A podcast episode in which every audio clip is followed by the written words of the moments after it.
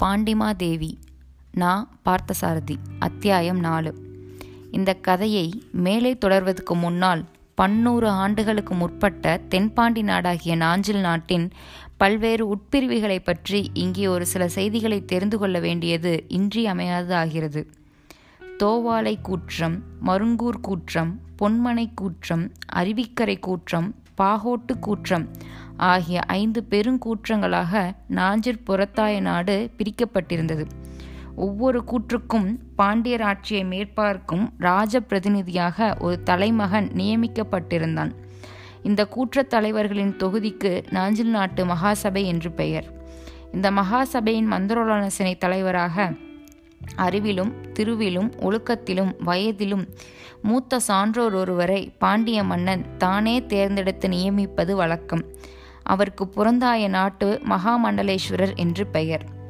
திரிபுவன சக்கரவர்த்திகளாகிய பராந்தக பாண்டிய தேவர் காலத்தில் பாண்டிய சாம்ராஜ்யம் வடக்கிலும் தெற்கிலும் பெரிதாக பறந்திருந்தாலும் மதுரையை தலைநகரமாக கொண்டு ஆண்டு வந்த அவரால் தென்கோடி மூலையிலுள்ள நாஞ்சில் நாட்டை நேரடியாக கவனித்து ஆள முடியாததாலும் இந்த ஏற்பாட்டை செய்தார். இந்த ஏற ஏற்பாட்டின்படி மருங்கூர் கூற்றத்து இடையாற்று மங்கள நம்பி என்ற நாஞ்சில் நாட்டு மேதை மகாமண்டலேஸ்வரராக நியமிக்கப்பட்டிருந்தார். பராந்தக சக்கரவர்த்திகள் ஆண்ட இருபத்தாண்டு காலமும் அதன் பின்பும் இடையாற்று மங்கலம் நம்பியே தொடர்ந்து அம்மாபெரும் பொறுப்பை நிர்வகித்து வந்தார். சக்கரவர்த்திகள் தேவையா தேக தேகவியோகம் அடைந்து அமரரான பின்பு வடபாண்டி நாட்டை சோழனும் அவனோடு சேர்ந்தவர்களும் பை கைப்பற்றி கொண்டதும் குமார சக்கரவர்த்தி ராசசிம்மன் இலங்கை தீவுக்கு ஓடியதும் நேயர்கள் ஏற்கனவே அறிந்த செய்திகள். அந்த பயங்கரமான சூழ்நிலையின் போது மகாராணி மாணவன் மாதேவியாரை தென்பாண்டி நாட்டுக்கு அழைத்து வந்து புறந்தாய நாட்டு கோட்டையில் இருக்கச் செய்து மகாராணிக்கு அளிக்க வேண்டிய ராஜ கௌரவமும் மரியாதையும் அளித்தவர் மகாமண்டலேஸ்வரரான இடையாற்று மங்கலம் நம்பி அவர்களே. நாஞ்சில் நாட்டின் உயிர்நாடி போன்ற பகுதி மருங்கூற்றம் கன்னியாகுமரி சுசீந்திரம் தானுமாலய விண்ணகரம் தென்திசை பெரும்படை தங்கியிருக்கும் கோட்டாற்று படைத்தளம் புறந்தாய நாட்டு கோட்டை மகாமண்டலேஸ்வரின் வாஸ்தஸ்தலமாகிய இடையாற்று மலகம் மங்கலம் ஆகிய எல்லாம் முக்கிய இடங்களும் மருங்கூட் கூற்றத்திலேயே அமைந்திருந்தன.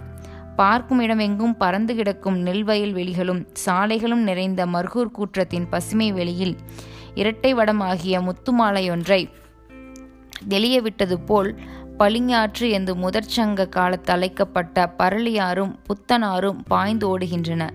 பரளியாரும் புத்தனாரும் கடலோடு கலக்கும் சங்க முகத்துவாரத்துக்கு முன்னால் தனித்தனியே விலகி பிரிந்து ஒரு சிறிய அழகான தீவை உண்டாக்கியிருக்கின்றன. அதுவே இடையாற்று மங்கலம்.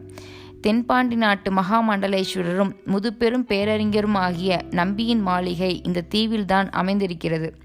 இந்த தீவின் பெரும்பாகத்தை நிரப்பிக்கொண்டு நின்றது மகாமண்டலேஸ்வரரின் கம்பீரமான மாளிகைதான் என்றால் அது அவ்வளவு பெரிதாக இருக்கும் என்பதை நேரில் பார்க்காமலே கற்பனை செய்து கொள்ள முடியும். மலைத்தொடர் போல் அந்த மாளிகையைச் சுற்றி வளைந்து செல்லும் பிரம்மாண்டமான கோட்டை மதிர்ச்சுவர்களுக்கு இப்பால் வெட்டப்படாத இயற்கை அகலிகளைப் போல் புத்தனாரும் பரளியாரும் இரு கரையும் நிரம்பி ஓடிக்கொண்டிருந்தன. பகல் நேரத்தில் கதிரவன் ஒளியில் இந்த மாளிகையை பார்ப்பதற்கு பதிலாக நடு இரவில் உலகமே ஆழ்ந்த அமைதியின் மாபெரும் ஒடுக்கத்தினுள் உறங்கி கிடக்கும் போது பார்க்கும்படியான அவசர வாய்ப்பை இந்த கதை ஏற்படுத்தி விடுகிறது. நடு இரவானால் என்ன? மடல் விரித்த கமுகம் பாலையைப் போல பௌர்ணமி நிலா ஒளிக்கதிர்களை உமிழ்ந்து கொண்டிருக்கிறதே. குளிர்ந்த கடற்காற்றின் சுகத்தை அனுபவித்துக் கொண்டே வளம் நிறைந்த நாஞ்சில் நாட்டு ராஜபாட்டையில் நடந்து செல்வதற்கு சோமல் அடைவார்களா?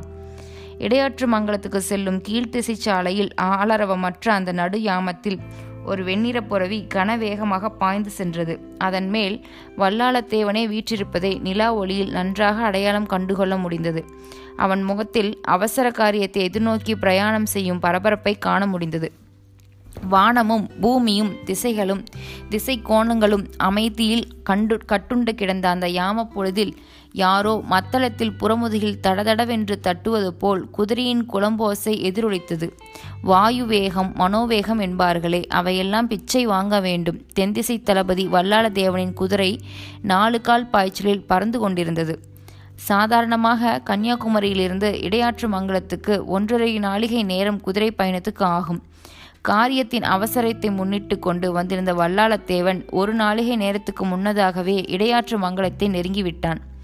மண்டலேஸ்வரின் மாளிகைக்கு தென்புறம் கண்ணு கெட்டியவரை நெடுந்தூரத்துக்கு நெடுந்தூரம் ஒரே தண்ணீர் பிரவாகமாக தெரிந்த பரளியாற்றின் இக்கரையில் வந்து தளபதியின் குதிரை நின்றது. பூமிக்கு குடைப்பிடித்தது போல் பறந்து வளர்ந்திருந்த ஒரு பெரிய ஆலமரத்தின் கீழ் அவனும் அவன் ஏறிக்கொண்டு வந்த குதிரையும் நின்றபோது நிலா மேகத்தில் மறைந்து மெல்லிய இருள் பரவியது. கரையோரத்து ஆலமரத்தின் அடர்த்தியால் முன்பே ஒளிமங்கியிருந்த அந்த இடம் இன்னும் அதிகமாக இருந்தது. ஆற்றில் தண்ணீர் குறைவாக ஓடினால் நனைந்தாலும் பரவாயில்லை என்று குதிரையையும் பிரித்து கொண்டு இறங்கி நடந்து அக்கரையில் உள்ள மாளிகைக்கு சென்றுவிட முடியும். ஆனால் ஆற்றில் அப்போது ஆள் இறங்க முடியாத வெள்ளம் போய்க் கொண்டிருந்தது. தளபதி தன் குதிரையை மரத்தடியிலேயே நிறுத்திவிட்டு கரையில் விளிம்பருகே சென்று ஆற்றின் நிலையை நிதானிக்க முயன்றான். இரு தினங்களாக நாஞ்சில் நாட்டு மலைத்தொடரிலே நல்ல மழை பெய்திருந்ததால் பரளியாற்றில் நீர் இரு கரையும் நிமிர ஓடிக்கொண்டிருந்தது. இறங்கி போவதென்பது சாத்தியமில்லை என்று தெரிந்தது வல்லாளத்தேவனுக்கு. திரும்பி வந்தான். குதிரையை ஆலமரத்தின் வேரில் கட்டிவிட்டு நின்றான். இதற்கு முன்பு இத்தகைய திகைப்புக்குரிய அனுபவம் நாஞ்சில் நாட்டு படைத்தலைவனுக்கு ஏற்பட்டதில்லை என்றுதான் சொல்ல வேண்டும். மேற்கே சிறிது தூரம் கரையோரமாகவே நடந்தான். இடையாற்று மங்கலம் மண்டலேஸ்வரர் மாளிகைக்கு தோணிவிடும் துறை இருந்தது. தோணித்துறையில் தொண்டாற்றும் அம்பலவன் வேளாண் துறையில் இருக்கிறானோ இல்லையோ? பெரும்பாலும் இரவு ஏழெட்டு நாளிகைக்குள் தோணி போக்குவரத்து முடித்துவிட்டு அதன் பின் படகுடன் அக்கறையிலேயே தங்கிவிடுவது வேளாணின் வழக்கம். பகலில் வந்திருந்தால் இடையாற்று மங்கலம் போவதற்கு இவ்வளவு அவதிப்பட வேண்டியதில்லை. மாளிகை தோணியுடன் அதை செலுத்தும் வேளாண் காத்திருப்பான். இரவில் அகால வேளையில் வர நேர்ந்ததால் தான் இவ்வளவும் துன்பமும். சரி எதற்கும் தோணித்துறை வரையில் போய் பார்க்கலாம். நம்முடைய நல்வினை பயனாக அம்பலவன் வேளானும் அவன் தோணியும் இக்கரையில் இருந்தால் நல்லதாக போயிற்று என்று நினைத்து கொண்டே கரையோரத்து புதர் மண்டிய பாதையில் மேற்கே தோணித்துறையை நோக்கி நடந்தான்.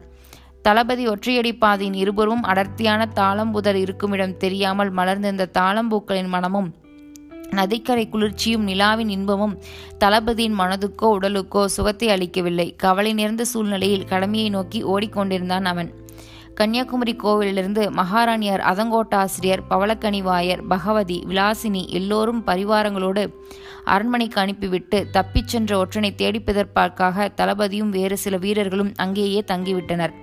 மகாராணி மனக்குழப்பமடைந்திருக்கும் நிலையை புரிந்து கொண்டதனால் கடற்கரையை பாறைகளிடையே தான் கண்ட ஒற்றர்களை பற்றியோ அவர்களின் ஒருவனை பிடித்து கொண்டு வந்ததை பற்றியோ அவன் கூறவில்லை. ஓலையை மட்டும் கொடுத்தான். அதையும் அவர் படிக்காமலே திருப்பி கொடுத்து விட்டார்.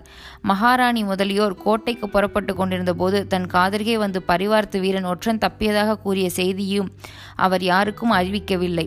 மகாராணி நீங்கள் எல்லோரும் கோட்டைக்கு போயிருங்கள். எனக்கும் இந்த வீரர்களுக்கும் இங்கே கொஞ்சம் வேலை இருக்கிறது. உங்கள் உத்தரவுப்படியே நாளை மகாசபை கூட்டத்துக்கு ஏற்பாடு செய்து விடுகிறேன். இன்றிரவே இடையாற்று மங்கலத்தில் நம்பியை சந்தித்து விவரம் கூறி விடுகிறேன். மற்ற கூற்றத் தலைவர்களுக்கும் இரவோடிரவாக ஆள் அனுப்பி விடுகிறேன் என்று கூறினான் தளபதி. அப்படியானால் இன்றிரவு நீ கோட்டைக்கு வருவது சந்தேகம்தான். இவ்வளவு வேலைகளையும் செய்ய இரவு முழுவதும் சரியாயிருக்கும் என்றார் அதங்கோட்டாசிரியர் எங்கே வர முடிய போகிறது? நீங்கள் போய் வாருங்கள். ஒருவேளை இடையாற்று மங்கலத்திலிருந்து விரைவில் திரும்பினால் உடனே கோட்டைக்கு வந்து விடுகிறேன் என்று சொல்லி தளபதி அவர்களை அனுப்பிவிட்டான். அவர்கள் சென்றதும் பிடிபட்ட ஒற்றனை அஜாக்கிரையை தப்பவிட்டுவிட்ட வீரர்களை திட்டினான். கோபத்தோடு கடிந்து கொண்டான். மறுபடியும் அவர்கள் அழைத்து கொண்டு பாறை இடுக்குகளிலும் கடலோர இடங்களிலும் கோவிலைச் சுற்றியும் தேடினான். ஏற்கனவே தளபதியால் அடிபட்டு மயங்கி விழுந்திருந்தவனையும் இப்போது அந்த பாறை மேல் காணவில்லை. மூன்று பேர்கள் வந்திருக்கிறார்கள். வேலை எறிவதற்காக ஒருவன் கோவில் மேல்தளத்தில் ஏறி காத்திருக்கிறான். மற்ற இருவரும் பாறை இடுக்கில் இருந்திருக்கிறார்கள் நடந்ததை ஒருவாறு உணர முடிந்தது அவனால். எப்படியானால் என்ன? மூன்று பேர்களுமே தப்பிவிட்டார்கள். நமக்கு கிடைத்தது இந்த ஓலை ஒன்றுதான் என்று மேலும் தேடும் முயற்சியை கைவிட்டுவிட்டு இடையாற்று மங்கலம் புறப்பட்டான் வல்லாளத்தேவன். தன்னோடு இருந்த வீரர்களை மகாசபையின் ஐந்து கூற்றத்தை சேர்ந்தவர்களுக்கும் தனித்தனியே மறுநாள் கூடும் சபையை பற்றி செய்திகளை தெரிவிக்குமாறு இடவோரிடவாக அங்கிருந்தே குதிரைகளை அனுப்பினான். இவ்வளவும் செய்து முடித்துவிட்டு அவன் கன்னியாகுமரியிலிருந்து இடையாற்று மங்கலம் புறப்படும் போது இரவு பதினோரு நாளிகைக்கு மேலாகிவிட்டது. அப்படி புறப்படுவதற்கு முன் கோவில் தீபத்தின் ஒளியில் தனியாக மீண்டும் ஒரு முறை ஒற்றனிடமிருந்து கிடைத்து அந்த ஓலையை படித்த போதுதான் தளபதியின் இதயத்தில் அதன் விளைவான பயங்கரமும் கொடிய சூழ்நிலையும் நன்றாக உரைத்தன. மகாராணி இந்த திருமுகத்தை படிக்காமல் கொடுத்ததும் ஒரு வகைக்கு நல்லதுதான். கூடுமானால் மகாமண்டலேஸ்வரிடம் கூட இந்த ஓலையை பற்றி குறிப்பிடாமல் இருப்பது நல்லது என்ற முடிவான தீர்மானத்துடன் தான் மகாமண்டலேஸ்வரை சந்திப்பதற்கு கிளம்பியிருந்தான் அவன். பரளியாற்றங்கரை ஆலமரத்தடியில் குதிரையை கட்டிவிட்டு தோணித்துறையை நோக்கி தாளை மரக்கூட்டத்தின் இடையே வளைந்து வளைந்து செல்லும் குறுகிய பாதையில் நடந்து கொண்டே அன்று மாலையில் நிகழ்ந்தவற்றையெல்லாம் மீண்டும் மேற்கண்டவாறு நினைத்து பார்த்து கொண்டான் தளபதி வல்லாளத்தேவன். தோணித்துறையை நெருங்கிய போது அங்கே தீபந்தங்களில் வெளிச்சமும் பேச்சு குரல்களும் இருப்பதைக் கண்டு அவன் முகம் மலர்ந்தது.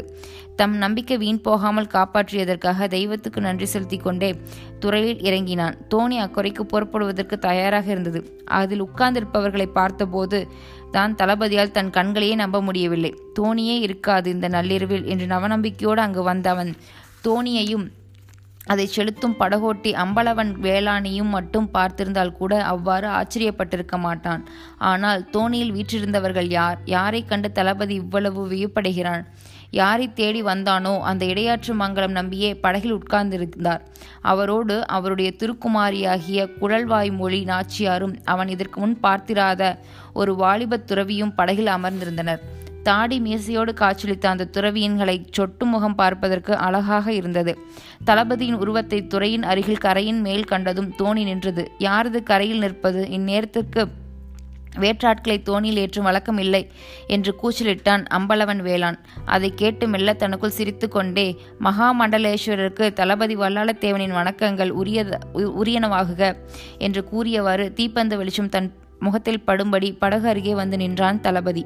கம்பீரமான தோற்றமும் அறிவுளை வீசும் முகத்தில் கூர்ந்த நோக்கும் கண்களும் கொண்ட இடையாற்று மங்கலம் நம்பி யார் வல்லாளத்தேவனா? ஏது இந்த அர்த்தராத்திரியில் இப்படி எங்கே திடீர் விஜயம்? என்றார். அப்பப்பா என்ன மிடுக்கான குரல். மகாராணியார் ஒரு அவசர காரியமாக அனுப்பி வைத்தார்கள். சரியான சமயத்துக்குத்தான் வந்தாய். இன்னும் கால் நாளிகை கழித்து வந்திருந்தால் எங்கள் தோணி அக்கறை சென்று அடைந்திருக்கும். வா நீயும் படகில் ஏறிக்கொள். மாளிகையில் போய் பேசிக்கொள்ளலாம். தளபதியாரே வாருங்கள் என்று சிரித்து கொண்டே அவனுக்கும் இடம் கொடுத்தாள் மகாமண்டலேஸ்வரின் புதல்வி. படகிலிருந்து மூன்றாவது ஆளாகிய வாலிபத் துறவி உம் என்றிருந்தார். அவர் பேசவே இல்லை. படு படகு மறுகரையை அடைவர வரையில் அவர் பேசவே இல்லை.